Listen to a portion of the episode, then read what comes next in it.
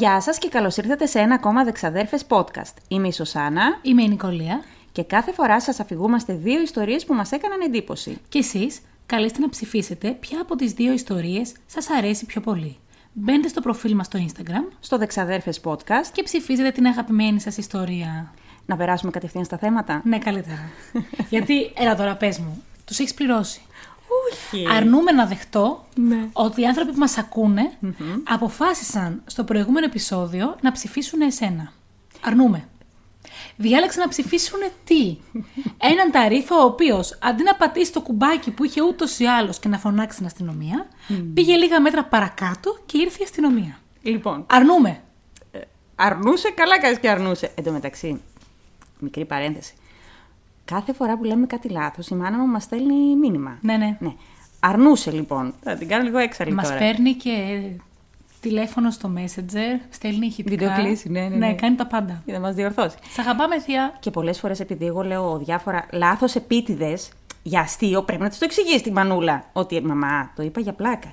Ναι, οι ακροατές δεν το καταλάβουν και θα νομίζουν ότι δεν ξέρεις καν να μιλάς καλά Δεν ελληνικά. πειράζει, γιατί οι ακροατές σε ψήφισαν. Λοιπόν, όσον αφορά αυτό που λέγαμε. Γιατί, παιδιά, πείτε μου. Θα σου πω εγώ Στείλτε γιατί. μου υπεύθυνα ένα μήνυμα στο Δεξαδέρφες Podcast στο Instagram και πείτε μου, την ψηφίσαμε γιατί αυτό. Την ψηφίσαμε γιατί είχε πιο ωραία μαλλιά. την ψηφίσαμε γιατί ενώ το ακούγαμε το podcast ήμασταν μέσα σε ένα ταξί. Προσπαθώ να βρω λόγους που να μπορούν να είναι ικανοποιητικοί σαν απάντηση. Πέρα από τους ταξιτζίδες που με ψηφίσανε και πέρα από τις κόρες και τους γιους των ταξιτζίδων, γιατί δεχτήκαμε τέτοια μηνύματα, θα σου πω τι νομίζω ότι είναι. Ότι η ιστορία αυτή ήταν λίγο βιωματική. Δεν είχε καμία σχέση με όλα όσα συνήθως λέμε. Ήταν τύπου μια εμπειρία περίεργη ενός ανθρώπου που δεν έχουμε ξανακάνει τέτοιου είδους podcast. Με κοιτάει, παιδιά. Να με φάει δεν θα χορτάσει. Και δεν έχω και πολύ ζουμί. Μόνο τίποτα, ούτε, ούτε για σούπα δεν κάνεις. θα το προσπεράσω, παιδιά. Θα πω ότι δεν συνέβη ποτέ. Ναι, ναι. Σας ευχαριστούμε που ψηφίσατε. Νομίζω σε μερικούς όταν ήμουν πάρα πολύ έξαλλη το έγραψα και σε μήνυμα. Λέει, στέλνουμε την ψήφα μας στη Σωσάνα και παντού σαν ντροπή σας. Έτσι. Απροκάλυπτα. Ε, Πρέπει να ντρέπεστε. Έτσι. Πες μου λίγο πώς πέρασε τις δύο τελευταίες εβδομάδες. Διαβάζεις. Διαβάζω γιατί ο μικρός είναι Δευτέρα γυμνασίου, οπότε είμαστε σε ρυθμούς εξετάσεων. Που σιγά τις εξετάσεις θα μου πεις Δευτέρα γυμνασίου, Ναι. αλλά του ζαλίζουν λίγο τον έρωτα στο σχολείο, οπότε έχει διάβασμα. Και διαβάζεις κι εσύ. Τι να κάνω. Καλά κάνεις. Παιδιά, είναι πολύ ζώρικο. Έτσι. Κουράγιος σε όσους διαβάζουν. Κουράγιος όσα παιδιά δίνουν πανελλήνιες. Αχ, ναι, και αυτό. Κουράγιος σε όλους. Καλή επιτυχία σε όλους και να σας πω κάτι. Μην τρελαίνεστε. Έτσι. Τα ωραία είναι μετά. Ναι. Εσύ πώς πέρασες; Εγώ τι έκανα, τίποτα δεν έκανα. Στο χωριό πήγαμε τρίμερο. Μια χαρά. Πολύ ωραία ήταν. Χάλια καιρό είχε. Ε, ναι. Ήταν Το όλοι με γνωστό. τα κοντομάνικα και εγώ ήμουνα με μακριμάνικα και ζακέτα και κρύωνα και τους έλεγα ανάψτε τη σόμπα. Με κοιτούσαν σαν τρελή. Δεν μπορώ, θέλω τη ζέστη μου. Κλείσαμε διακοπές για το καλοκαίρι, δεν θα Και πω εμείς; ακόμα που θα πάμε. Και εμείς κλείσαμε. Θα είναι έκπληξη. Αυτά. Α, επίσης. Το επόμενο podcast είναι το τελευταίο podcast. Έχουμε μαλώσει και πέρσι γι' αυτό. Ναι. Το επόμενο podcast, ναι, είναι το τελευταίο, αλλά μετά θα έχουμε και ένα live. Ναι. Ναι. Θα, θα κάνουμε κάτι. Τέλος πάντων, δεν θα πούμε πολλές λεπτομέρειες. Πάντως, εσείς να περιμένετε από εμά το 34ο, γιατί αυτό Ναι. είναι το 33ο, που θα είναι πάλι έτσι τύπου crimes και εγκλήματα και περίεργα και μυστήρια, και μετά κάτι διαφορετικό. Ορίστε. Αυτό. Όλα τα ετοιμάσαμε για εσά. Και ας μην σας αξίζουν σε όλους εσάς που την ψηφίσατε με το ταξιτζί. Δεν σας αξίζουν, λε. Πραγματικά. Έξαλλη έγινα. Άντε, I will γύρνα. flip the coin. Yes, yes, yes. Τι είναι, κορώνα. Να σου πω κάτι. Κορώνα είναι. Δεν το ξανακοιτάω γιατί είναι δίευρο, παιδιά, να είμαι σίγουρη. Να σου πω κάτι. Ε, τι χρειάζεται, το γυρνάμε πλέον. Παιδιά, δεν γίνονται αυτά. Αλήθεια όμως. Είμαι ατάραχη, λοιπόν. Δεν, θα μας πειράζει. πιστεύουν. Στατιστικά δεν γίνεται. Θα σου πω όμως. Γιατί πιστεύω ότι κατά βάθος εγώ έχω τηλεπαθητικές ικανότητες. Και επειδή δεν θέλω να. Γύρα λίγο εσύ το κέρμα. Ναι. Δεν θα μετρήσει, αλλά απλά ρίχτω εσύ. Κορώνα. Γιατί κατά βάθος θέλω να ξεκινάς εσύ. Δεν μου αρέσει να Ορίστε. ξεκινάω εγώ. Και τηλεπαθητικά το επηρεάζω με την τηλεκίνησή μου. Όχι τηλεπαθητικά, τηλεκινητικά. Τηλεκινή το νόμισμα. Ναι, ναι, ναι, βεβαίως. Ωραία. Πες μου. Πες και που είμαστε. Θα πω που είμαστε. Στο μυαλό μου το είχα να πάμε σε ένα νησί. Ναι. σε αυτό το podcast. Ε, αλλά ακόμη και τις τελευταίες μέρες επειδή έτρεχα πολύ έψαχνα, δεν είχα καταλήξει σε ποιο νησί. Και σε ζόριζα και σένα, γιατί πού να βρεις ιστορία με νησί, βλακία νησί έπρεπε να κάνουμε. Να Είχα. μην έχεις. Είχα δύο έτοιμε. Να μην έχεις τίποτα έπρεπε. Είπαμε τελικά σε αυτό το podcast να σας πάμε στην Αυστραλία. Το ξέρεις ότι μας ακούνε πολύ από την Αυστραλία. Καλημέρα στην όμορφη Αυστραλία. Ε, κάτσε, αν εδώ είναι μέρα. Δεν έχει Καληνύχτα σημασία. στην όμορφη Αυστραλία. Μπορεί να μας ακούνε πρωί. Ναι, βέβαια. Εγώ σε αυτού πάντα το έβλεπα στις ε, παλιές εκπομπές το πρωί στην τηλεόραση. Καλημέρα στο όμορφο αγρίνιο. Τι ούτω τρόπος κι Ναι. εμείς. Σήμερα λοιπόν θα σου πω μια ιστορία. Σα... Όχι, να σου πω κάτι. Θα το κάνω αλλιώς. Θα σας πω λοιπόν σήμερα για ένα ταξιτζή στην Αυστραλία. θα σας πω λοιπόν για ένα ταξιτζή στην Αυστραλία που πήρε ένα αγόη πελάτη, τον πήγε δύο ώρες παρακάτω, τον άφησε και γύρισε σπίτι του. Θα κερδίσω; Τέλος Ω, πάντων. Έξαλλη. Έξαλλη, πραγματικά. Ναι. Σήμερα, παρόλα αυτά, θα σου πω μια πολύ ωραία ιστορία που θα τέριαζε στην εποχή της ποτοαπαγόρευσης.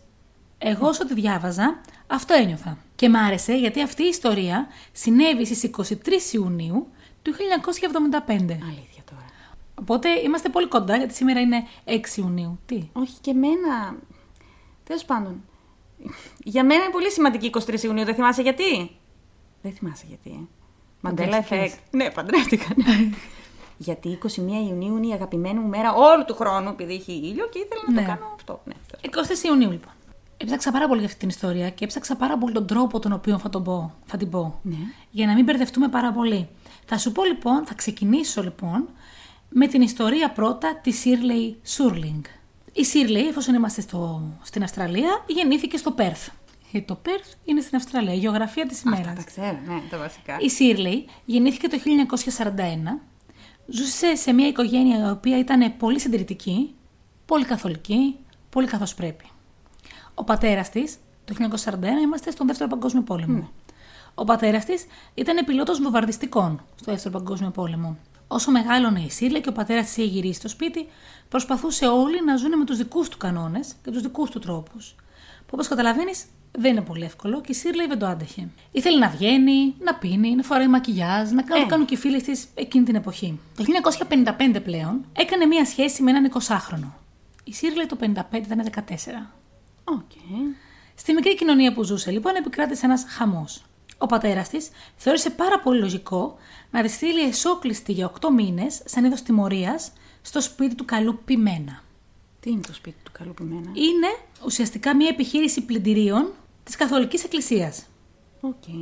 Εκεί δουλεύανε, μάλλον δεν δουλεύανε, αυτό το είχαν καλόγριες και δουλεύανε εκεί κοπέλες που τις στείλανε οι οικογένειές τους για να Α. τις συνετήσουν και να μπουν στο καλό δρόμο. Σωστά. Τα κορίτσια εκεί ε, βρισκόταν σε ένα πάρα πολύ άσχημο και σκληρό και απαιτητικό περιβάλλον με αρκετή σωματική κακοποίηση. Και χωρίς να παίρνουν λεφτά για καμία από τις υπηρεσίες τους. Α, τύπου εθελοντικά. Τίποτα. Τύπου με το στανιό. Η Σίρλεϊ μάλιστα έλεγε ότι, ε, ότι ο σκοπός τους ήταν, ε, ε, ενώ δούλευαν σε αυτό το πλυντήριο τα κορίτσια, να νιώθουν σαν να ξεπλένουν τις δικές τους αμαρτίες. Ναι, συμβολικά, ε. Άκου Ναι. τι σκεφτήκανε. Η βλακεία πάει σύννεφο. Όπως αντιλαμβανόμαστε όμως, αυτό δεν άλλαξε την ψυχοσύνθεση και τον χαρακτήρα της Σίρλεϊ. Την επόμενη χρονιά γνώρισε τον Ντες Φιν και τον ερωτεύτηκε. Εγώ αυτόν που το ξέρω. Δεν μας νοιάζει. Ήμασταν συμμαθητέ, λέει, στο δημοτικό. Ναι. Ήταν πλέον 15 η Σίρλεϊ και ο Φιν 21. Αποφάσισε λοιπόν η Σίρλεϊ να ακολουθήσει την καρδιά της. Ναι.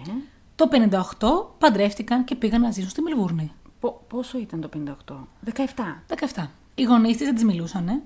Δεν είχαν καμία βοήθεια από κανέναν και ούτε από τους γονείς του Ντες, γιατί οι γονείς του μένανε στην Αγγλία. Έκαναν μέσα σε τρία χρόνια τρία παιδιά. Μέχρι το 62 που ο Ντες είχε ένα ατύχημα και τον άφησε ανάπηρο. Έλα ρε. Έγινε δίστροπο, κακός και βίαιος. Στη συνέχεια μπήκε και σε μια ψυχιατρική κλινική για να βοηθηθεί. Η Σίρλεϊ όμως έπρεπε να ζήσει τα παιδιά της, οπότε πήγε να πιάσει δουλειά σε ένα κλαμπ. Ε, το 62 η Σίρλεϊ ήταν 21. Ναι. Και πήγε στο Oasis Club σαν σερβιτόρα. Ωραία. Ναι. Αφού ήταν η ζωή της Σίρλι, Σούρλινγκ. Τώρα λοιπόν θα πάμε στις 23 Ιουνίου του 1975, όπως προείπα, στο Πέρθ, γιατί έτσι ξεκινήσαμε την ιστορία μας. Ήταν ένα βροχερό πρωινό μιας Κυριακής και μέσα σε μια υπέροχη Dodge Phoenix λευκή βρέθηκε νεκρή από τέσσερις πυροβολισμούς η Η Σίρλεϊ Shirley. Φιν. Αλήθεια. Μάλιστα, τότε έγινε γνωστό στις εφημερίδες ότι βρέθηκε νεκρή η Madame Σίρλεϊ. Γιατί Μαντάμ Σίρλι. Κάτι έκανε αυτή και δεν μας τα έχεις πει τα, στα ενδιάμεσα. Μα έχω περάσει, έχω πει Τρία δεξιότητα. χρόνια, ναι. Όχι. Ναι, ναι, τρία χρόνια. Σε άφησα το 62 και πήγα το 75. Α, 13 χρόνια. Κα- Πολύ καλή στα μαθηματικά. Ναι, ναι, ναι 13 χρόνια.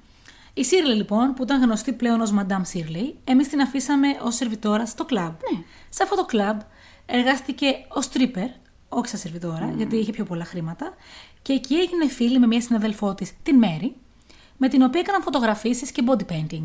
Μην με κοιτάς έτσι, body painting. Ναι. Ζωγράφιζαν πάνω στα γυμνά σώματά τους. Ναι, ναι, μην ήταν το πολύ της ξαναλέω. μόδας τότε αυτά, ναι. Άνοιγε ταυτόχρονα όλη εκείνη την περίοδο σε μία ομάδα μαύρης μαγείας που είχε την έδρα της στο King's Park στο Σίδνεϊ. Ναι, ρε φίλε, τώρα μπαίνουμε στο ζουμί. Άντε, φτιάξε με λίγο. Ναι. Οπότε αυτή η ομάδα τη στήριζε πάρα πολύ. Στην πορεία, βέβαια, λίγο αργότερα, η Σιρλή άνοιξε και με τον άντρα της μία εταιρεία επίσημη συνοδών.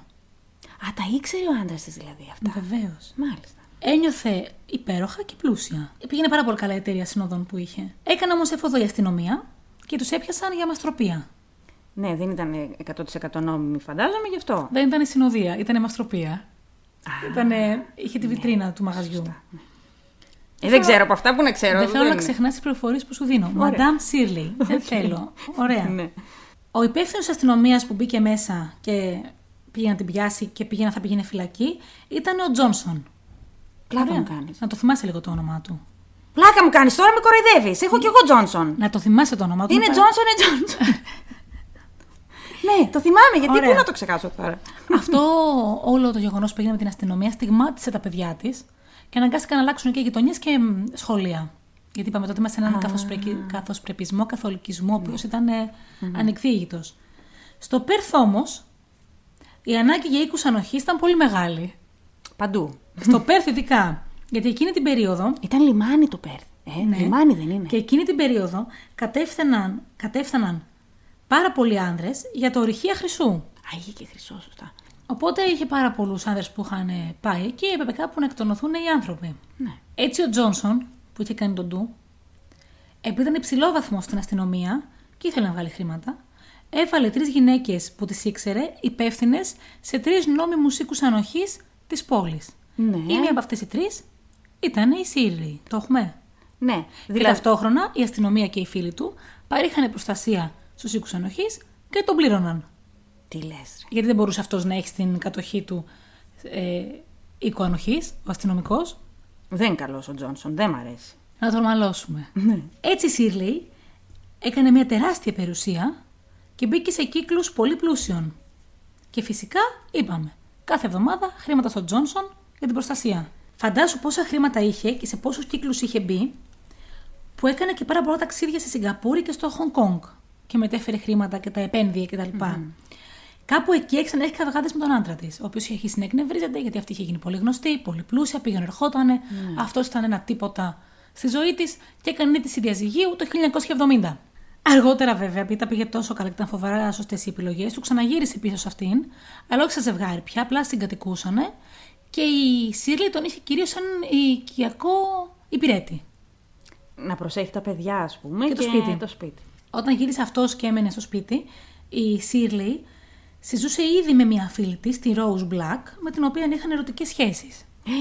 Άλλη ίντριγκα. Ο βασικός όμως, ας πούμε, εραστής της, κρυφός παρόλα αυτά, Ναι. της Σίρλι, Ναι. ήταν ο Ρέι Κόνορ, που τότε ήταν υπουργός δικαιοσύνης. Στην πορεία, νομίζω 13 χρόνια μετά, έγινε και πρωθυπουργός. Τι λες, ρε. Βεβαίως. Δηλαδή αυτή είχε πλούσια πάμπλουτη, είχε τρία παιδιά. Είχε τον πρώην άντρα της ε, στο σπίτι να προσέχει τα παιδιά και να φροντίζει εκεί το σπίτι. βοηθό. Ναι. Είχε ε, ένα κορίτσι, την Rose Black. Πολύ ωραίο όνομα. μ' Ναι. άρεσε, ναι. Rose Black. Ναι. Μαύρο τριαντάφυλλο, χαμός. Και είχε και τον, ε, αυτόν, τον υπουργό. Βεβαίως. Και, αυτό, και όλα αυτά μέχρι τα 30. Το 70. 71. Ναι, μέχρι τα 30. Βεβαίως. Μπράβο.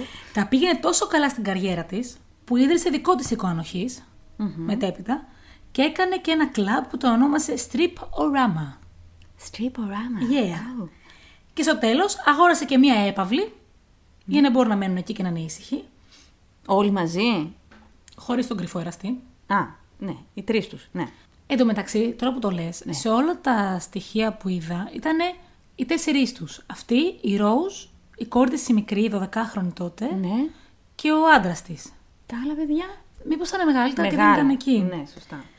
Γιατί κάποια στιγμή αυτός, όταν ήθελε να βγάλουν αίτηση διαζυγίου, πήρε τα παιδιά, πήγανε στην Αγγλία, ξαναγυρίσανε. Οπότε μετά τα, τα παιδιά τα μεγάλα δεν ξαναναφέρθηκαν κάπου. Ναι, μήπως, μήπως μείνανε και στην Αγγλία. Ναι. Φαντάσου πόσο γνωστή έγινε και πόσο ωραία ήταν η επαυλή της, η οποία έπαυλη έχει μείνει γνωστή στην ιστορία για τα θρυλικά πάρτι της. Και μάλιστα, το αποκορύφωμα όλου αυτού ήταν ένα πολύ μεγάλο πάρτι στις 18 Μαρτίου του 1974, όπου ήταν καλεσμένοι όλοι οι μεγαλοπολιτικοί, μεγαλοαστυνομικοί και μεγαλοεγκληματίες και είχαν σαν καλεσμένο έκπληξη τον Έλτον Τζον. Δηλαδή όλοι αυτοί οι πολιτικοί και αστυνομικοί, το ξαναλέω, πήγαν στο πάρτι μιας κυρίας που ήταν...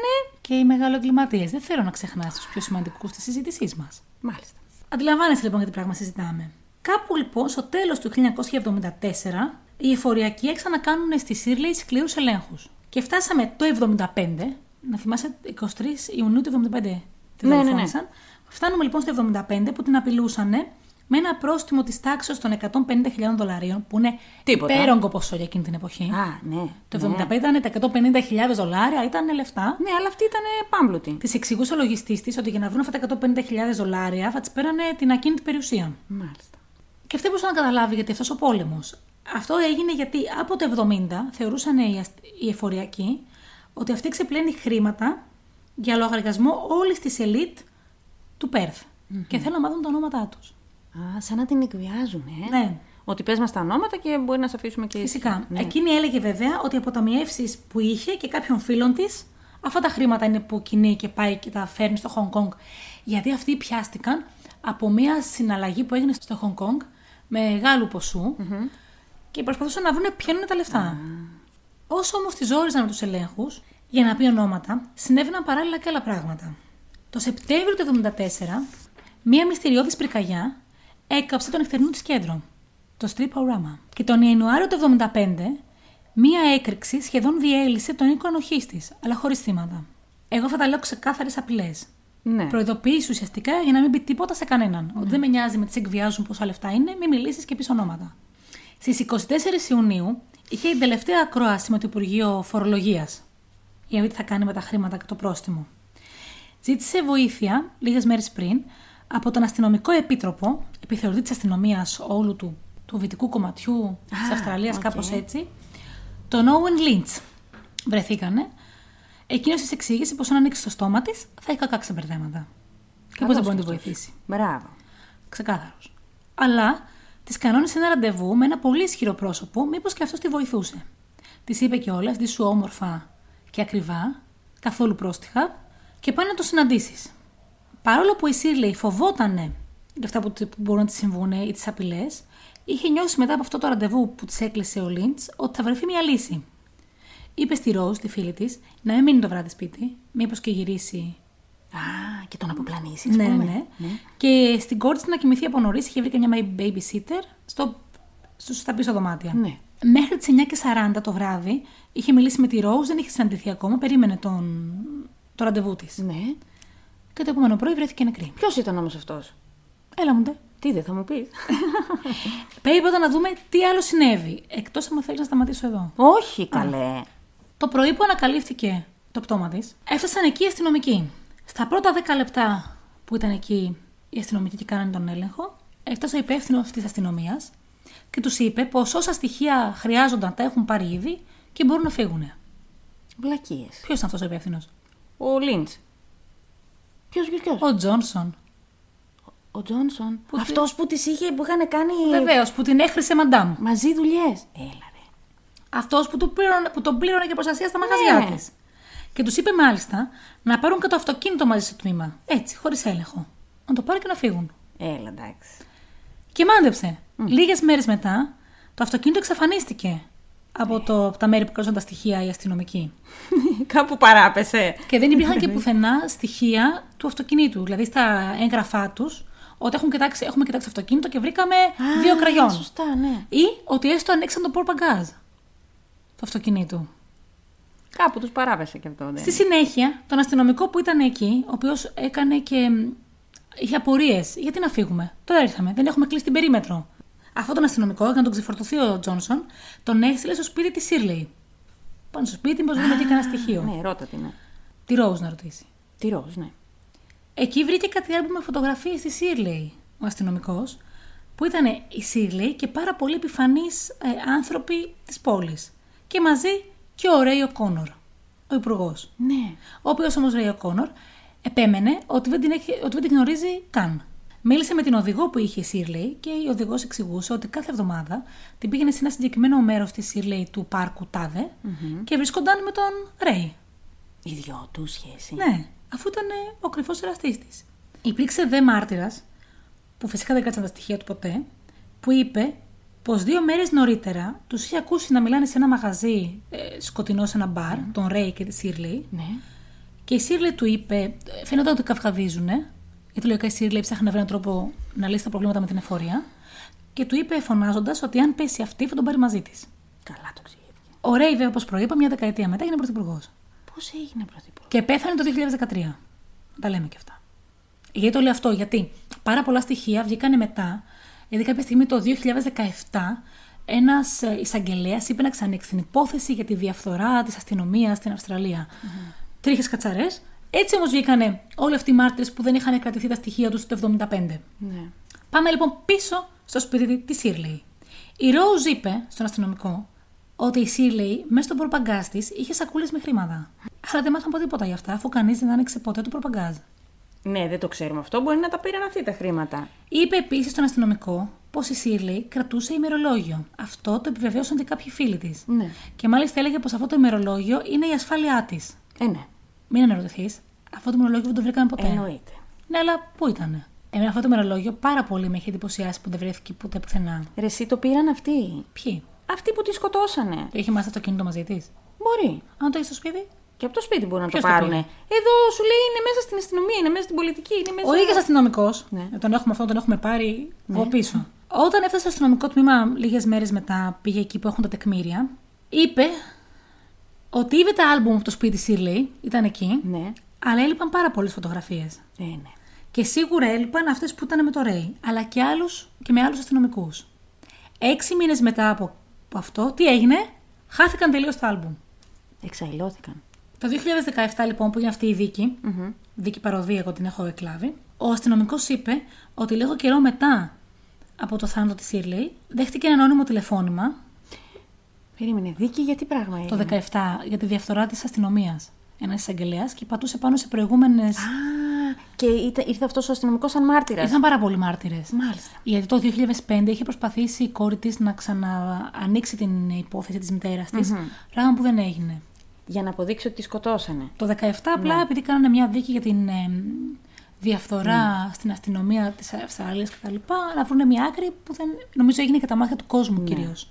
Αυτός λοιπόν ο αστυνομικός είπε ότι λίγο καιρό μετά τη δολοφονία της Σίρλεϊ δέχτηκε ένα ανώνυμο τηλεφώνημα που του έλεγαν Κράτα το στόμα σου κλειστό. Απλά κλείσε το στόμα σου. Δεν έμαθε ποτέ ποιος ήταν. Έκανε έρευνα ο ίδιος, μόνος του, δεν μπορούσε να απευθυνθεί σε κανέναν. Και βρήκε πως η κλίση αυτή έγινε, ήταν εσωτερική κλίση από ένα αστυνομικό νούμερο. Απλά δεν μπορούσε ποτέ να βρει ποιος είχε καλέσει από αυτό το νούμερο. Πάμε πίσω στο 75 πάλι. Δεν με ρώτησες τόση ώρα Ναι. για το φωνικό όπλο. Πυροβολημένη δεν είπες. Με ρώτησες τίποτα άλλο για αυτό το όπλο; Όχι. Γιατί; Όχι. ε, τη σκότωσα με ένα τουφέκι. ναι. Αλλά δεν το βρήκαν ποτέ αυτό το όπλο. Έξι μήνες μετά από, το, από τη δολοφονία, ένα κοριτσάκι, δεκάχρονο, ψάρευε με τον αδελφό της λίγο παρακάτω.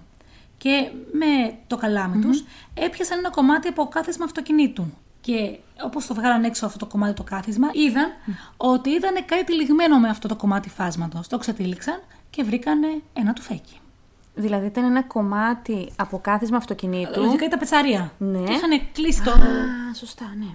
Μην με ρωτήσεις αν έλειπε τα πετσάρια από το αυτοκίνητο της Σίρλεϊ. Αφού δεν υπάρχει αυτοκίνητο. Πολύ ωραία. Δεν το ξέραμε. Πήγαν οι γονείς των παιδιών, δώσαν το τουφέκι στην αστυνομία, φύγανε. Τι μας είπαν όμως οι αστυνομικοί το 2017; Εξαφανίστηκε. Δεν υπήρξε ποτέ καμία αστυνομική αναφορά από κανέναν μέσα σε όλο το έτος του 1975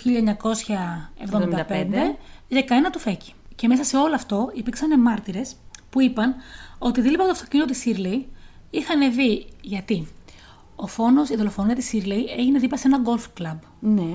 Οπότε περνοδιάβαινε πάρα πολλοί κόσμος το βραδυ Και είπανε ότι πάρα πολλοί από αυτούς, ότι δίπλα ακριβώς από το αυτοκίνητό της είδανε ένα άλλο σκούρο πράσινο αυτοκίνητο. Και υπήρχε μάλιστα και ένα ζευγάρι που είχε δώσει και τις πινακίδες αυτού του σκούρου πράσινου αυτοκινήτου.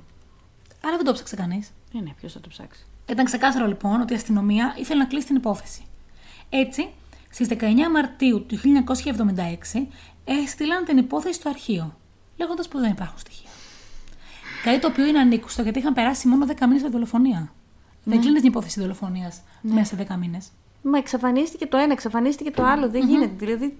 Και εδώ, μέσα από όλες αυτές τις πληροφορίες που είναι άπειρες, σκάει μια πληροφορία που λέει ότι ένας σεσημασμένο δολοφόνος, ο Νέντι Σμιθ, ο οποίος μέχρι το 89 είχε καταδικαστεί για διοφόνους, άπειρους βιασμούς και τα σχετικά, εκείνες τις μέρες, λίγο πριν τη δολοφονία της Σίρλι, είχε βγει από τη φυλακή και τον είχαν δει μαζί με άλλους τρεις αστυνομικούς να πίνει μπύρες στο Πέρθ. Με αστυνομικούς; Ναι, βέβαια.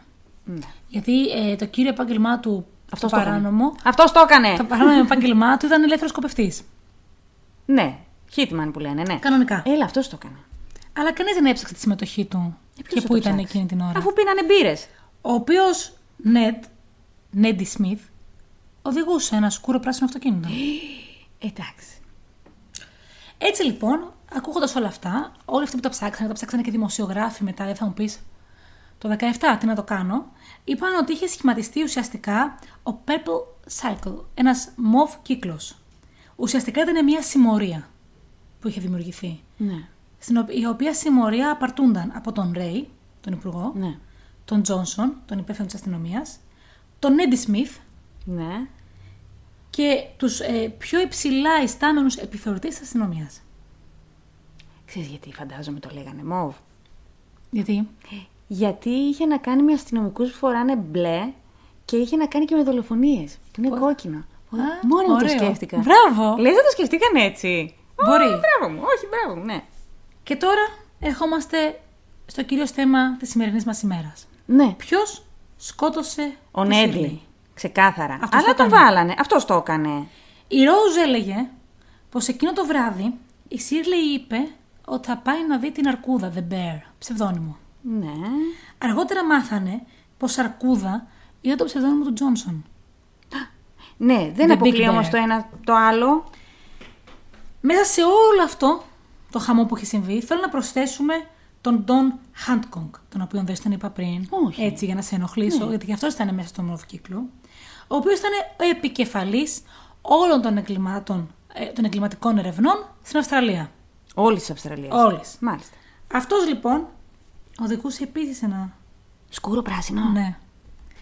Και τον είχαν δει και κοντά στη Σίρλι κάποιες μέρες. Και είπανε πως ήταν στην περιοχή τις τελευταίες δύο μέρες. Μάλιστα. Μην ρωτήσεις. Κανείς δεν κάτσε ούτε των μαρτύρων αυτών τα Ε, στοιχεία. ναι, τι θα λέγανε. Αυτός ο Ντόν είπε σε έναν αστυνομικό χρόνια μετά πως αυτός που ήταν. Πως αυτός που σκότωσε τη Σίρλι ήταν ήδη νεκρός. Σαν απόφεγμα.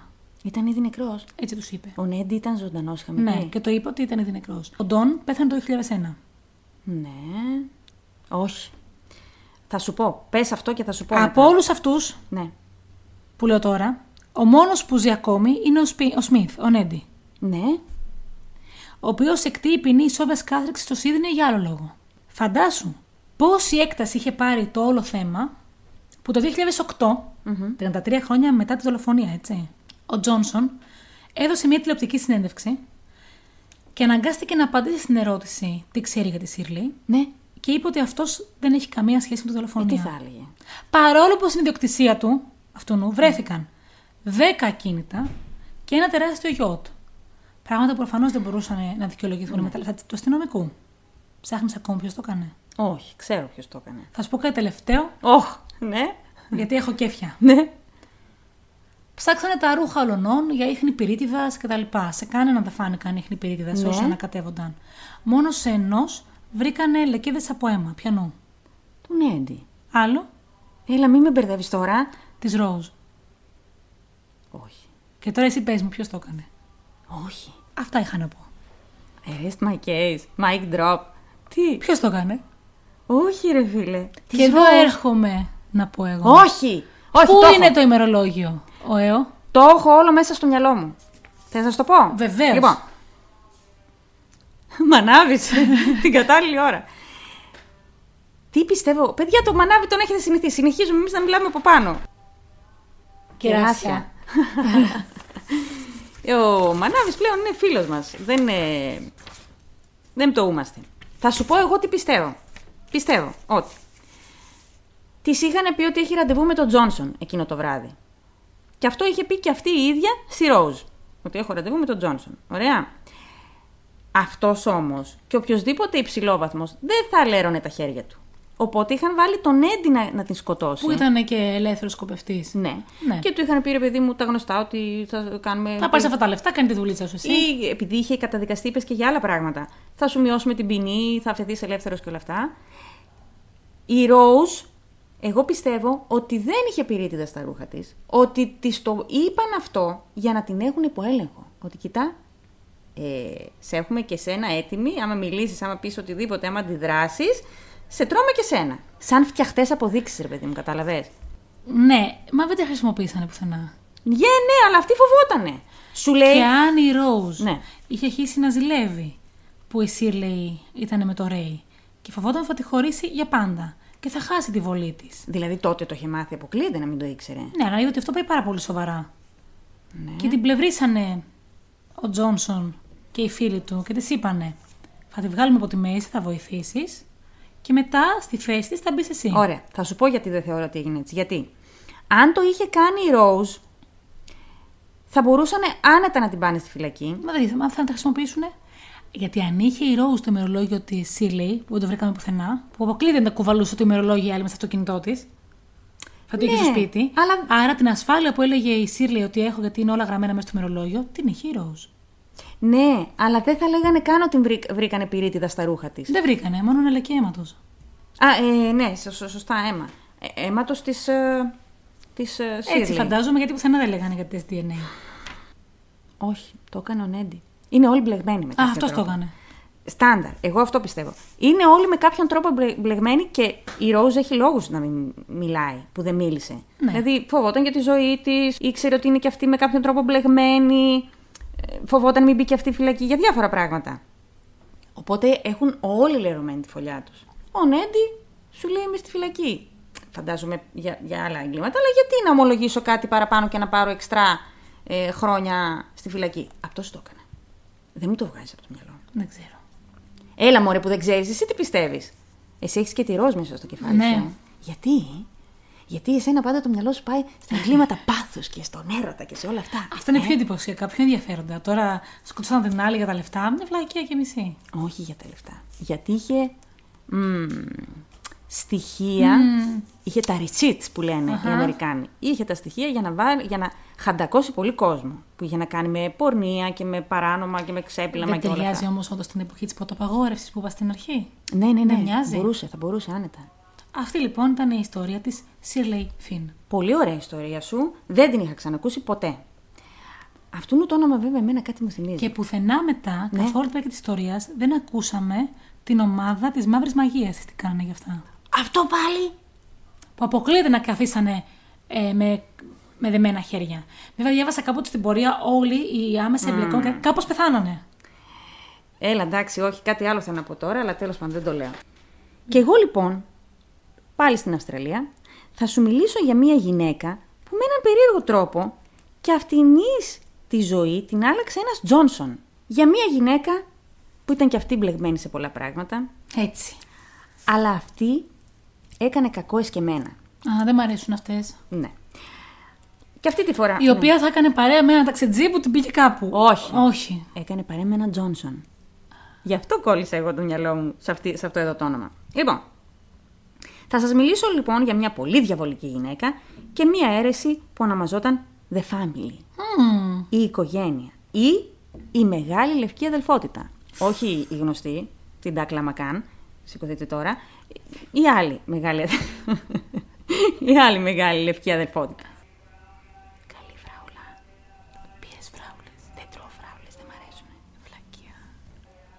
Εν τω μεταξύ, Παίζει τόσο μεγάλο ρόλο πλέον ο Μανάβης στο podcast μας που θα τον βάλουμε σε ψηφοφορία.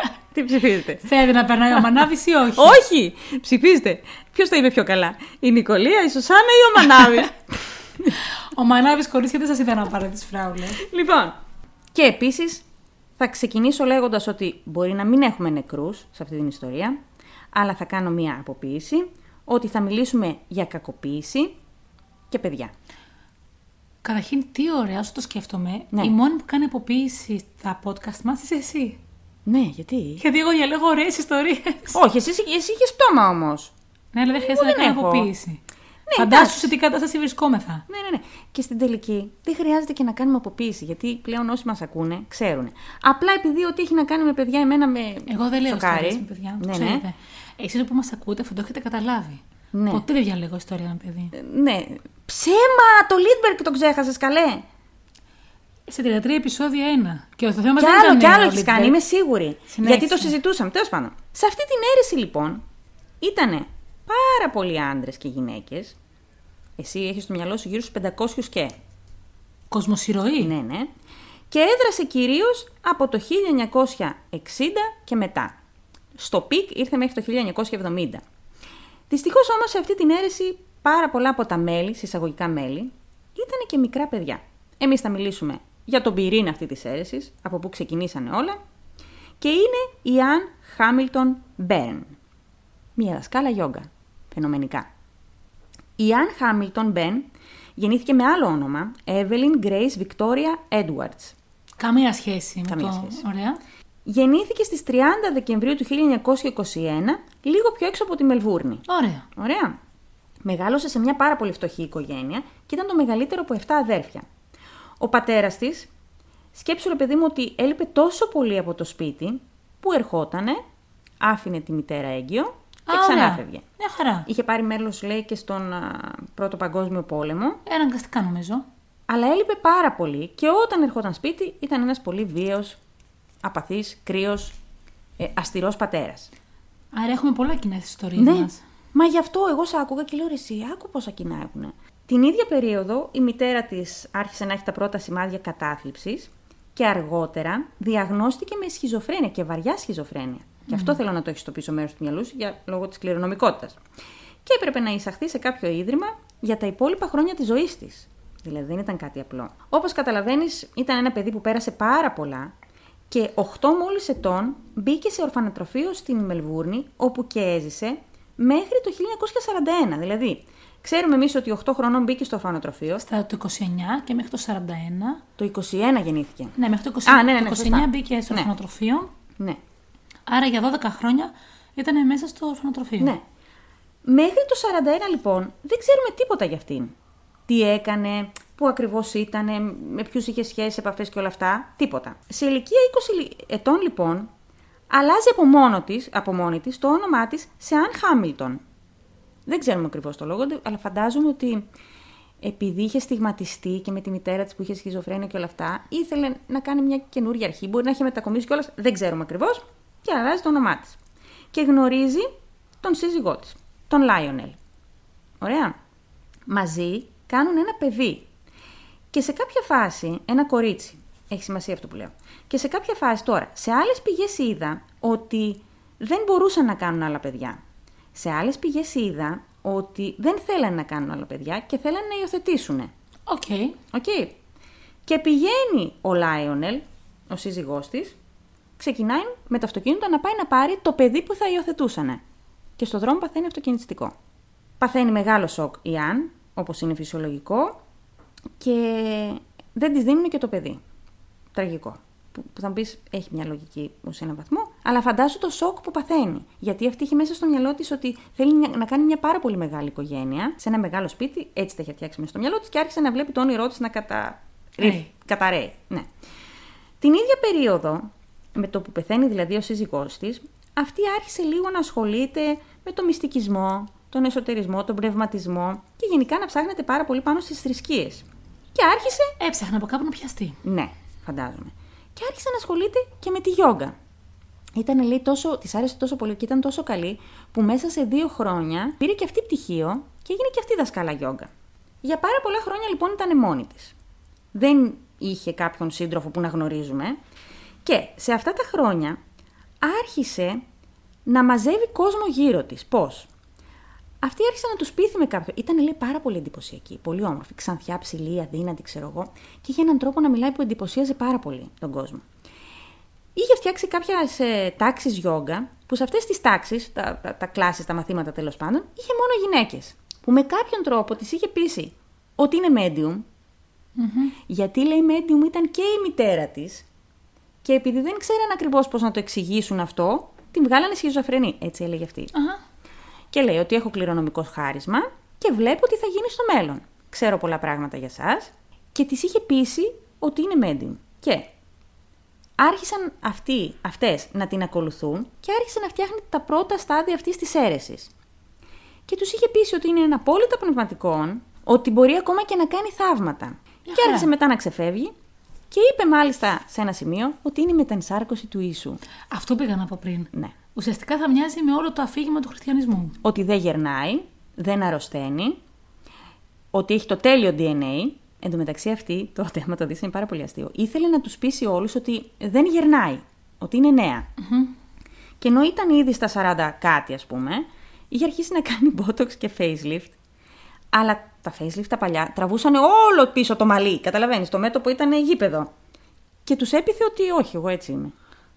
Εντάξει, άμα, Από την, πει- φυσικό άμα μου. την πιστεύανε, τι φταίει Ναι. αυτή. Το 1965, πόσο ήταν το 65, 44, είχε ήδη μεγαλώσει αρκετά αυτή η σέκτα. Η σέκτα, η αίρεση, η ομάδα τέλος πάντων. Αλλά είχε μόνο γυναίκες. Είχε πείσει τις γυναίκες, όλες που ήταν σε αυτή την ομάδα, να παρατήσουν τους συζύγους τους και να δώσουν όλα τα υπάρχοντά τους σε αυτήν. Είχε μαζέψει ήδη πάρα πολύ χρήμα. Πάρα πολύ έξυπνη η Άννα. Ναι. Αλλά τι χρειαζόταν που δεν είχε αυτή η αίρεση, άντρες. Ναι. Γιατί ήθελε. Γιατί χρειάζονταν άντρες; Για... Θα καταλάβεις γιατί. Γιατί ήθελε μ, από μια ομάδα γυναικών που στην ουσία οι γυναίκες δεν είχαν καμία δύναμη. Ναι. Ειδικά το 1960 δεν υπήρχαν ας πούμε γυναίκες πολιτικοί πολλοί, δεν υπήρχαν πολλοί αστυνομικοί γυναίκες, πολλές. Ε, ήθελε να αρχίσει να πιάνεται από ανθρώπους που έχουν άκρες και δύναμη. Και ποιοι ήταν αυτοί, οι άντρες. Και γνωρίζει τον Ρέινα Τζόνσον. Ο Τζόνσον. Να το ο Τζόνσον. Αυτό έγινε γύρω στο 1965. Πώς όμως τον πλησίασε το Ρέινα Τζόνσον, Αυτός ήταν καθηγητής στο Πανεπιστήμιο της Μελβούρνης. Είχε λέει πτυχία πάνω στη φυσική, ασχολούνταν λέει με όλα αυτά τα μ, πνευματικά, τα μεταφυσικά, τα παραφυσικά και όλα αυτά, και ήταν συγγραφέας και μυστικιστής.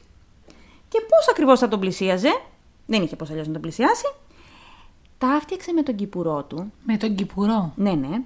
Και άρχισε να μαθαίνει πράγματα για αυτόν. Ήξερε ότι είναι παντρεμένος, ότι και ότι θα πηγαίνανε. Γιατί θέλει να πλησιάσει όν και καλά αυτόν και δεν βρήκε έναν ύπαντρο. Αυτόν δεν ήθελε, με αυτόν δεν ήθελε να κάνει σχέση. Ήθελε να τον χρησιμοποιήσει. Οκ. Εντάξει. Και άκου τώρα να δεις τι έκανε. Πλησίαζε τον κηπουρό. Άρχισε να μαθαίνει πράγματα. Έμαθε ότι αυτός θα κάνει ένα ταξίδι. Και μια μέρα πάει και του χτυπάει την πόρτα. Και του λέει: Είμαι medium. Ξέρω ότι ασχολείσαι με την παραψυχολογία. Ξέρω ότι θα κάνεις ένα ταξίδι και στο ταξίδι αυτό η γυναίκα σου θα αρρωστήσει. Και έτσι ακριβώς έγινε. Γιατί όμως, Γιατί πήγαν ταξίδι στην Ινδία. Ε, ένας στους δύο ανθρώπους που πηγαίνει ταξίδι στην Ινδία παθαίνει κάποιο θέμα με το στομάχι του. Αυτός όμως άρχισε, ξέρεις, να, να την πιστεύει. Κάνε πλάκα να σου λέει. Ναι. Του έκανε και αυτή πλήση εγκεφάλου ότι είμαι medium, έχω δυνάμεις και όλα αυτά. Και γυρνώντας πίσω, αρχίζει και αυτός και την ακολουθεί. Σαν, ε, πώς να το πω, σαν ε, πιστός, δεν ξέρω τι ακριβώς. Και άρχισε πραγματικά να πιστεύει ότι η γυναίκα αυτή έχει χαρίσματα. Ωραία. Τον έπεισε και αυτόν ότι η ίδια ήταν η μετενσάρκωση του Ιησού, με κάποιον τρόπο, καθηγητής πανεπιστημίου τώρα, δεν ξέρω αν καταλαβαίνεις. Και υπάρχουν λέει και ημερολόγια που έχει κρατήσει ο καθηγητής και την αναφέρει σε αυτά τα ημερολόγια ως το νέο Ιησού. New Jesus. Τέλειο. Μέσω του καθηγητή άρχισε να μ, προσελκύει και άλλους άντρες. Ήταν και πάρα πολύ όμορφη. Είχε τους τρόπους της, καταλαβαίνεις. Ήταν, ρε παιδί μου, η απόλυτα χειριστική προσωπικότητα. Μπορούσε να σε πείσει για τα πάντα, λένε. Και άρχισε να έχει, λέει, πιστούς από την αστυνομία, από την πολιτική, επιχειρηματίες, πολύ χρήμα.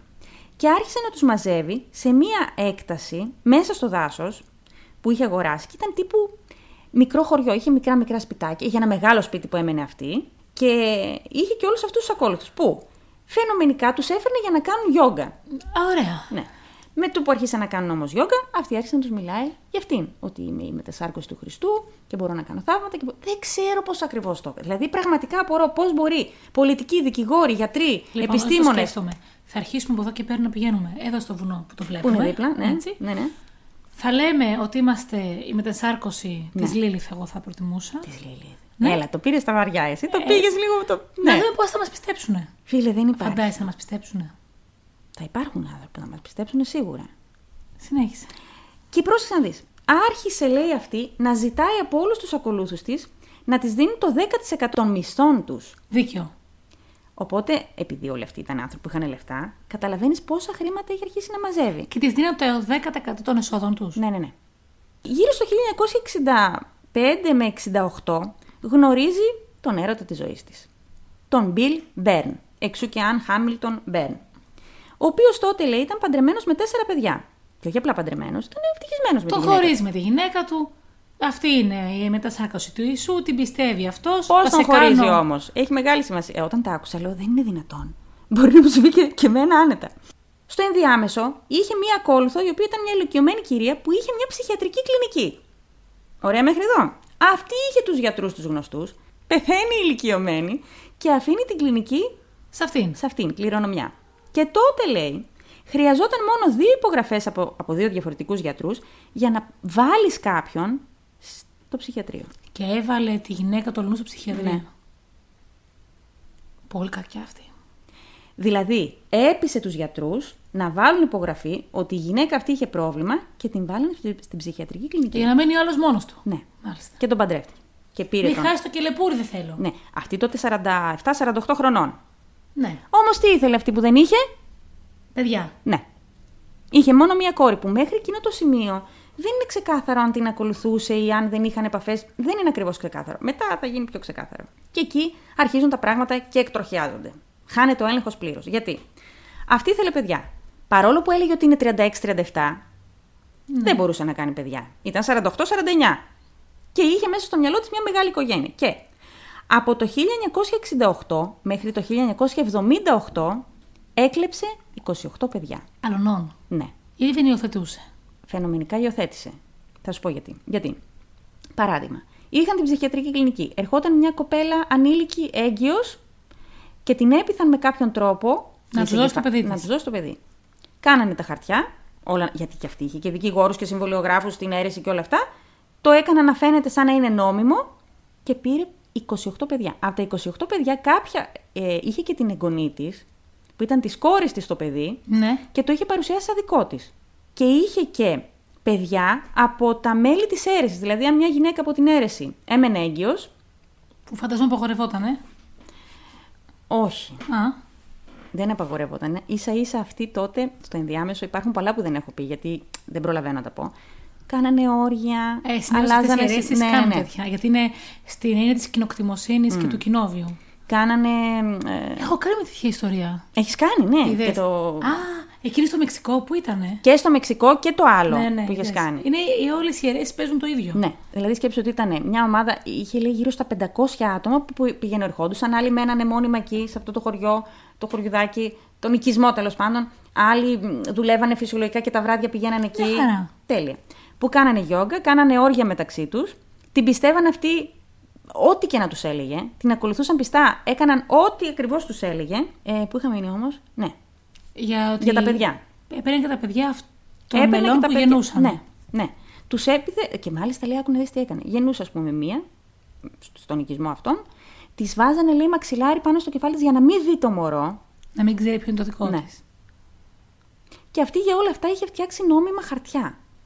Φαινομενικά. Σε, σε αυτή τη φάση, δηλαδή, στα τέλη του 60 κάτι, αρχές του 70, είχε, λέει, τόσο μεγάλη περιουσία που είχε αγοράσει σπίτια σε όλο τον κόσμο. Τα παιδιά φυσικά δεν τα μεγάλωνε αυτή. Είχε κάποιες γυναίκες τις οποίες τις ονόμαζε θείες, που προσέχαν τα παιδιά. Αυτές ήταν τρει-τέσσερι γυναίκες που τι κάνανε. Δεν θέλω να πω πάρα πολλές λεπτομέρειες, γιατί όσο διάβαζα για αυτή την ιστορία, το τι άκουσα για τα παιδιά Δεν θέλουμε να μας πεις. δεν θε... Θα σας πω τα πολύ βασικά για να καταλάβω. Δεν θέλουμε, κυρία μου. Ο- Μα γιατί αυτό είναι το ζουμί; Γιατί αυτή το έγκλημά της ήταν ότι κακοποίησε τόσο άσχημα 28 παιδιά. Αυτή έβαζε λέει μαξιλάρια στην κοιλιά της, κατά καιρούς, για να λέει ότι είναι έγκυος, και ότι ξαφνικά μου έκανε τρίδημα. Αυτή είχε πάρει δύο-τρία παιδιά, είχε κλέψει, και ότι ήταν δικά της. Τα παιδιά άρχισαν να μεγαλώνουν. Και έπρεπε να πάνε στο σχολείο. Οπότε τι έκανε, Δημιούργησε ένα σχολείο. ναι. έφτιαξε ένα σχολείο μέσα στον οικισμό. Με δικούς δασκάλους. Ναι, για να πηγαίνουν τα παιδιά χωρίς να ε, έρχονται σε επαφή με τον έξω κόσμο. Ναι. Δεν είχαν νερό. Δεν είχαν ηλεκτρικό ρεύμα στον οικισμό μέσα και τους επέτρεπε λέει, να διαβάζουν μόνο τα βιβλία που είχε εγκρίνει αυτή. Τα παιδάκια μεγαλώνανε και ο κόσμος καταλάβαινε ότι τα παιδιά δεν μοιάζουν μεταξύ τους. Και ότι δεν μπορεί να είναι αδέρφια όλα αυτά τα 28 παιδιά. Άλλο παιδί είχε μαύρα μαλλιά, άλλο παιδί είχε, ξέρω εγώ, μπλε μάτια, καστανά μάτια. Και ήθελε να κάνει όλα τα παιδιά να μοιάζουν μαζί της. Οπότε τι, τα- τι τους έκανε, τους έβαφε τα μαλλιά ξανθά. Και υπάρχουν φρικιαστικά, δηλαδή είναι τόσο ανατριχιαστικό βίντεο και φωτογραφίες που δείχνουν τα παιδιά αυτά να μεγαλώνουν με το ίδιο ξανθό πλατινέ μαλλί και καρέ κούρεμα. Είναι σαν κάτι, υπάρχει ένα θρίλερ εσύ, δεν θυμάμαι πώς λέγεται, που είναι έτσι με παιδάκια ξανθά, που έχει κάτι με χωράφια. βλέπω με... θρίλερ. Δεν βλέπεις θρίλερ. Τώρα όποιος, όποιος ξέρει και να με βοηθήσει. Είναι ένα θρίλερ που έχει να κάνει έτσι με ξανθά παιδάκια. Μην το κάτι με- μοιράζεσαι μαζί μας, δεν πειράζει. Όποιος ξέρει να μας πει. Εντάξει. Λοιπόν, κακοποιούσε τα παιδιά λέει, τόσο πολύ, ξύλο καθημερινά. Τους ξυπνούσε 5 η ώρα το πρωί έπρεπε να στρώσουν το κρεβάτι τους, να φά... να πλη- όχι να φάνε, όχι να φάνε, να πληθούν, μία ώρα να κάνουν γιόγκα, άλλη μία ώρα να ακούνε τις ομιλίες της. Και μετά, 8 η ώρα τους επέτρεπε να φάνε ένα φρούτο. Όλη την ημέρα κάνανε γιόγκα, γυμναστική, διαλογισμό, ακούγαν τις ομιλίες της, ε, μι- μιλούσε αυτή μαζί τους, πηγαίνανε σχολείο, σχολείο εισαγωγικά γιατί τα έλεγχε όλα αυτή. Το μεσημέρι τρώγανε δύο βραστά λαχανικά και το βράδυ τρώγανε λίγο- δύο βραστά λαχανικά και κοιμόντουσαν. Όλα αυτά τα παιδιά ήταν τόσο Υποσυντισμένα για αρχή. ναι, που δεν μεγαλώνανε. Κάποια από αυτά δεν- σταματήσαν να μεγαλώνουν. Κάθε πρωί τα ζύγιζε και αν βάζανε έστω και μισό κιλό, τους χτυπούσε. Γιατί; Γιατί ήθελε να κάνει την τέλεια φιλή, τα ψηλά αδύνατα παιδιά. Ξανθά, τέλεια. Αν κάποιο παιδί έβρεχε το κρεβάτι του, που είναι φυσιολογικό, το πρωί ε, έτρωγε ξύλο. Αυτό το έκανε ακόμα και στα μωρά. Δεν ξέρω αν καταλαβαίνεις. Ταυτόχρονα, όλη την ημέρα έδινε στα παιδιά μικρές ποσότητες LSD για να τα κρατάει υπνοτισμένα. Μμ. Και άτονα λογικά. Ναι, και να έχουν παρεστήσει. Δηλαδή δεν είχαν επαφή με την πραγματικότητα. Δεν είχαν επαφή καθόλου με τον έξω κόσμο. Δεν επιτρεπόταν λέει, από τα άλλα μέλη της αίρεσης να μιλάνε στα παιδιά. Μιλούσαν μόνο οι θείες, συσσαγωγικά, και αυτοί. Και ο άντρας. Γιατί, να μην το ξεχνάμε, σε όλα αυτά είχε και τον Τον άντρα. ξέχασα αυτόν. Υπήρχε αυτός. Και αυτός ήταν. Ε, συμφωνούσε ό,τι πει αυτή η Αν. Που η γυναίκα του του μπήκε στο ψυχιατρίο εξαιτίας της. Ναι, και παράτησε τα παιδιά του. Ναι. Ένα συγκεκριμένο λέει κοριτσάκι είχε αρχίσει να υποσυτίζεται τόσο πολύ που είχε αρχίσει να φουσκώνει. Πώς είναι τα παιδιά, η Κατάλαβα. κοιλιά, τα παιδιά στην Αφρική και παρακαλούσαν λέει τα άλλα παιδάκια, τις θείες, να τη δώσουν φαγητό και αυτοί τη λέγανε Όχι, κοίτα, έχει κάνει κοιλιά, έχει παχύνει. Ζήγιζε, δηλαδή τους, είχε λέει, ένα παράλογο νόμο, συσσαγωγικά, που έλεγε ότι δεν επιτρέπεται να ζυγίζεις πάνω από 10 κιλά το παιδί μέχρι να φτάσεις στο ύψος του 1,20. Δεν ξέρω αν καταλαβαίνεις. Είναι δηλαδή και, τους, και κάθε μέρα λέει άλλαζε τους ε, νόμους και έβαζε καινούριους νόμους και κάθε μέρα τα απειλούσε, τα χτυπούσε, τα... δεν θέλω να πω πάρα πολλά. Τα παιδιά αυτά μέσα εκεί έφαγαν τρελή κακοποίηση και σεξουαλική κακοποίηση. Και όταν λέει είναι από τα κορίτσια, ήταν πιο αυστηρή στα κορίτσια, γιατί ήθελε να είναι αυτή η τέλεια εικόνα. Και όταν τα κορίτσια άρχισαν να μπαίνουν στην εφηβεία και να έχουν, ας πούμε, και τριχοφυΐα ή περίοδο, τις έκανε να νιώθουν τόσο άσχημα. Δεν τους έδινε κάποια προϊόντα, τέλος πάντων, για την περίοδο και τις άφηνε έτσι. Τις χτυπούσε και τη έλεγε ότι το σώμα σου είναι βρώμικο και δεν πρέπει να βγει σήμερα και να σε δει κανένας. Τις έκανε να νιώθουν άσχημα και τη είχε πείσει ότι ο υπόλοιπος κόσμος έξω από το χωριό, τον οικισμό, είναι όλοι κακοί και ότι αν βγούνε ποτέ έξω θα τις βιάσουν. Και όσο διάβαζα και υπάρχει και ένα ντοκιμαντέρ, όποιος αντέχει, ας μπει να το δει, που κάθεσαι και ακούς και λες τι γίνεται; Και άντε αυτή ήταν τρελή. Άντε ο άντρας της τρελός. Άντε όλα τα υπόλοιπα μέλη της αίρεσης που τα βλέπαν αυτά, δεν μιλούσανε. Αυτές οι γυναίκες που Γιατί τα δεν- κρα- Μα αυτές θα είναι χειρότερες. Για να είναι το δεξί της χέρι, θα Ναι. είναι χειρότερες από τα υπόλοιπα μέλη.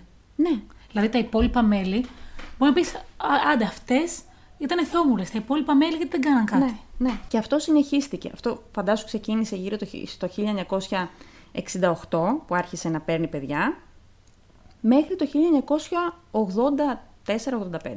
Αυτά τα παιδιά, υπήρχαν παιδιά δηλαδή που μεγαλώσανε εκεί. Που δεν, είχαν, δεν ήξεραν Ναι. τον έξω κόσμο. Το 1984, νομίζω ή 85, δεν θυμάμαι ακριβώς, όλα αυτά τα χρόνια λειτουργούσε κανονικά η αίρεση και δεν μιλούσε κανένας. Κάναν όλοι τα στραβά μάτια, ακόμα και οι αρχές, ας πούμε, φαντάζομαι. Και τότε εξαφανίστηκε το 84-85 ένα παιδάκι πολύ κοντά σε αυτόν τον οικισμό. Και τότε πήγε η αστυνομία και άρχισε να ρωτάει γιατί όλοι λέγανε ότι ξέρεις τι, αυτή το έκανε, ας πούμε, αυτοί το κάνανε. Η αίρεση. Ε, μπορεί να κλέψανε και αυτό το παιδάκι. Και άρχισαν τότε να μιλάνε ένα-ένα. Μπήκε η αστυνομία μέσα, έκανε έρευνα, δεν βρήκε θεωρητικά τίποτα. Αυτή επέμενε και έλεγε ότι τα παιδιά είναι δικά μου. Αλλά επειδή άρχισαν να τα μαθαίνουν αυτά και οι δημοσιογράφοι και να παίρνει δημοσιότητα το θέμα, αυτή αναγκάστηκε να φύγει. Πήρε λοιπόν τον άντρα της και πήγε στη Νέα Υόρκη. Τα παιδιά; Τα παιδιά μείναν εκεί. Τα, προσ... τα προσέχανε. Οι θείες. Οι θείες, ναι. Πόσο... Εσύ δεν βλέπεις αυτά, βρε, που δεν σε έχω αφήσει ούτε μια φορά να προσέξεις το παιδί μου. Τι θεία είσαι εσύ. Και άκου να δεις πόσο τρελή ήταν αυτή, που ενώ ήταν, ας πούμε, στη Νέα Υόρκη, έπαιρνε τηλέφωνο κάθε βράδυ να ακούσει τα παιδιά να κλαίνουν από το ξύλο. Έβαζε τις θείες στα δέρνανε και αυτή καθόταν από την άλλη και τα άκουγε. Επειδή όμως κάποια παιδιά είχαν ήδη μεγαλώσει πάρα πολύ. Είχαν αρχίσει να το σκάνε, να μιλάνε, να αντιδράνε. Και η πρώτη, το πρώτο παιδί που υιοθέτησε, η Σάρα, ε, από μία ανήλικη μητέρα, άρχισε αυτή να βγαίνει από τον οικισμό. Έλειπε τότε η Αν, δεν ήταν τόσο αυστηρή. Αυτή είχε βρει τρόπο κάπως να, να βγαίνει και άρχισε να έρχεται σε επαφή με τον ε, άλλο κόσμο. Με, με, τον άλλον. Όχι με τον άλλον. Με, τον, τον έξω κόσμο. με τον άλλον κόσμο, όχι.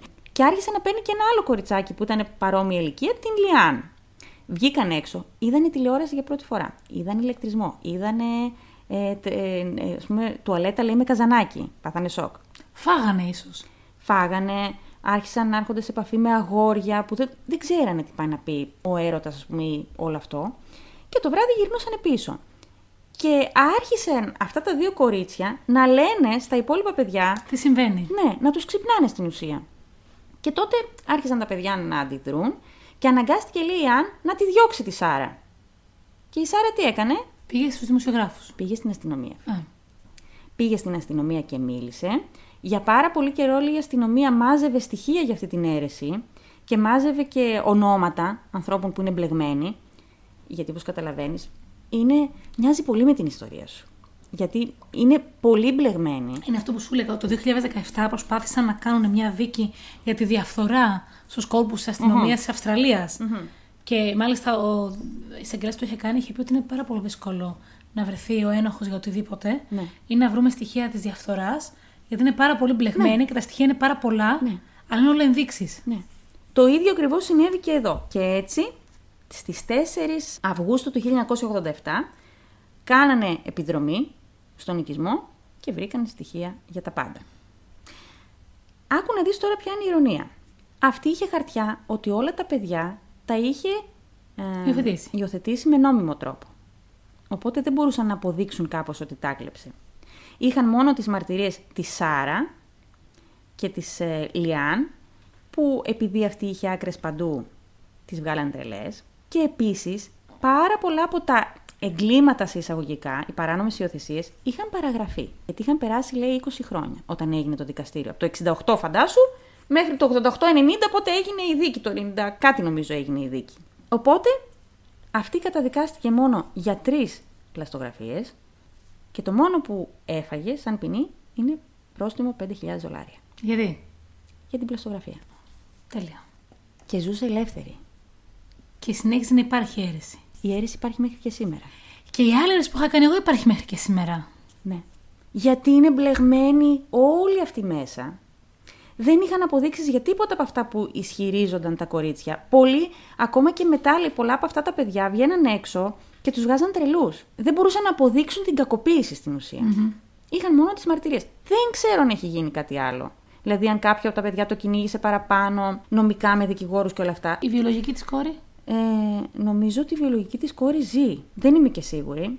Σημασία έχει ότι αυτή έκανε ζωάρα, πλήρωσε μόνο 5.000 πρόστιμο. Μέχρι το θάνατό της αρνιόταν οτιδήποτε είχε να κάνει με την κακοποίηση των παιδιών, παρόλο που έχουν βγει τα παιδιά και τα περιέγραψαν ακριβώς τα ίδια. Και αρνήθηκε οτιδήποτε είχε να κάνει με την παράνομη υιοθεσία. Και πέθανε στις 13 Ιουνίου του 2019. Σχεδόν 100 χρονών. Στα 98 της, σε ένα γυροκομείο στην Μελβούρνη. Δεν ήταν στην αίρεσή της. Όχι. Α, βλάκια. Η αίρεση υπάρχει ακόμα. Ο Μπίλ δεν ξέρω τι έγινε.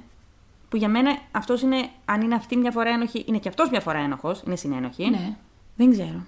Ε, αλλά πιστεύω ότι με κάποιον τρόπο κάποια στιγμή ίσως αυτά τα παιδιά δικαιωθούν αν βγούνε και μιλήσουν όλα μαζί. Και ξέρεις, πολλοί δεν μιλήσανε γιατί δεν θέλουν να στιγματιστούν. Ναι, φυσικά. Να ξέρουν ότι είναι ένα από αυτά τα παιδιά που ήταν εκεί. Αυτή ήταν η ιστορία μου. Δεν έχω να πω κάτι άλλο. Με τρελαίνει το γεγονός ότι ήταν τόσο μπλεγμένη και αυτή κατάφερε. Δεν καταδικάστηκε για τίποτα. Και άμα σκεφτείς και σε μένα, δεν καταδικάστηκε κανείς για τίποτα.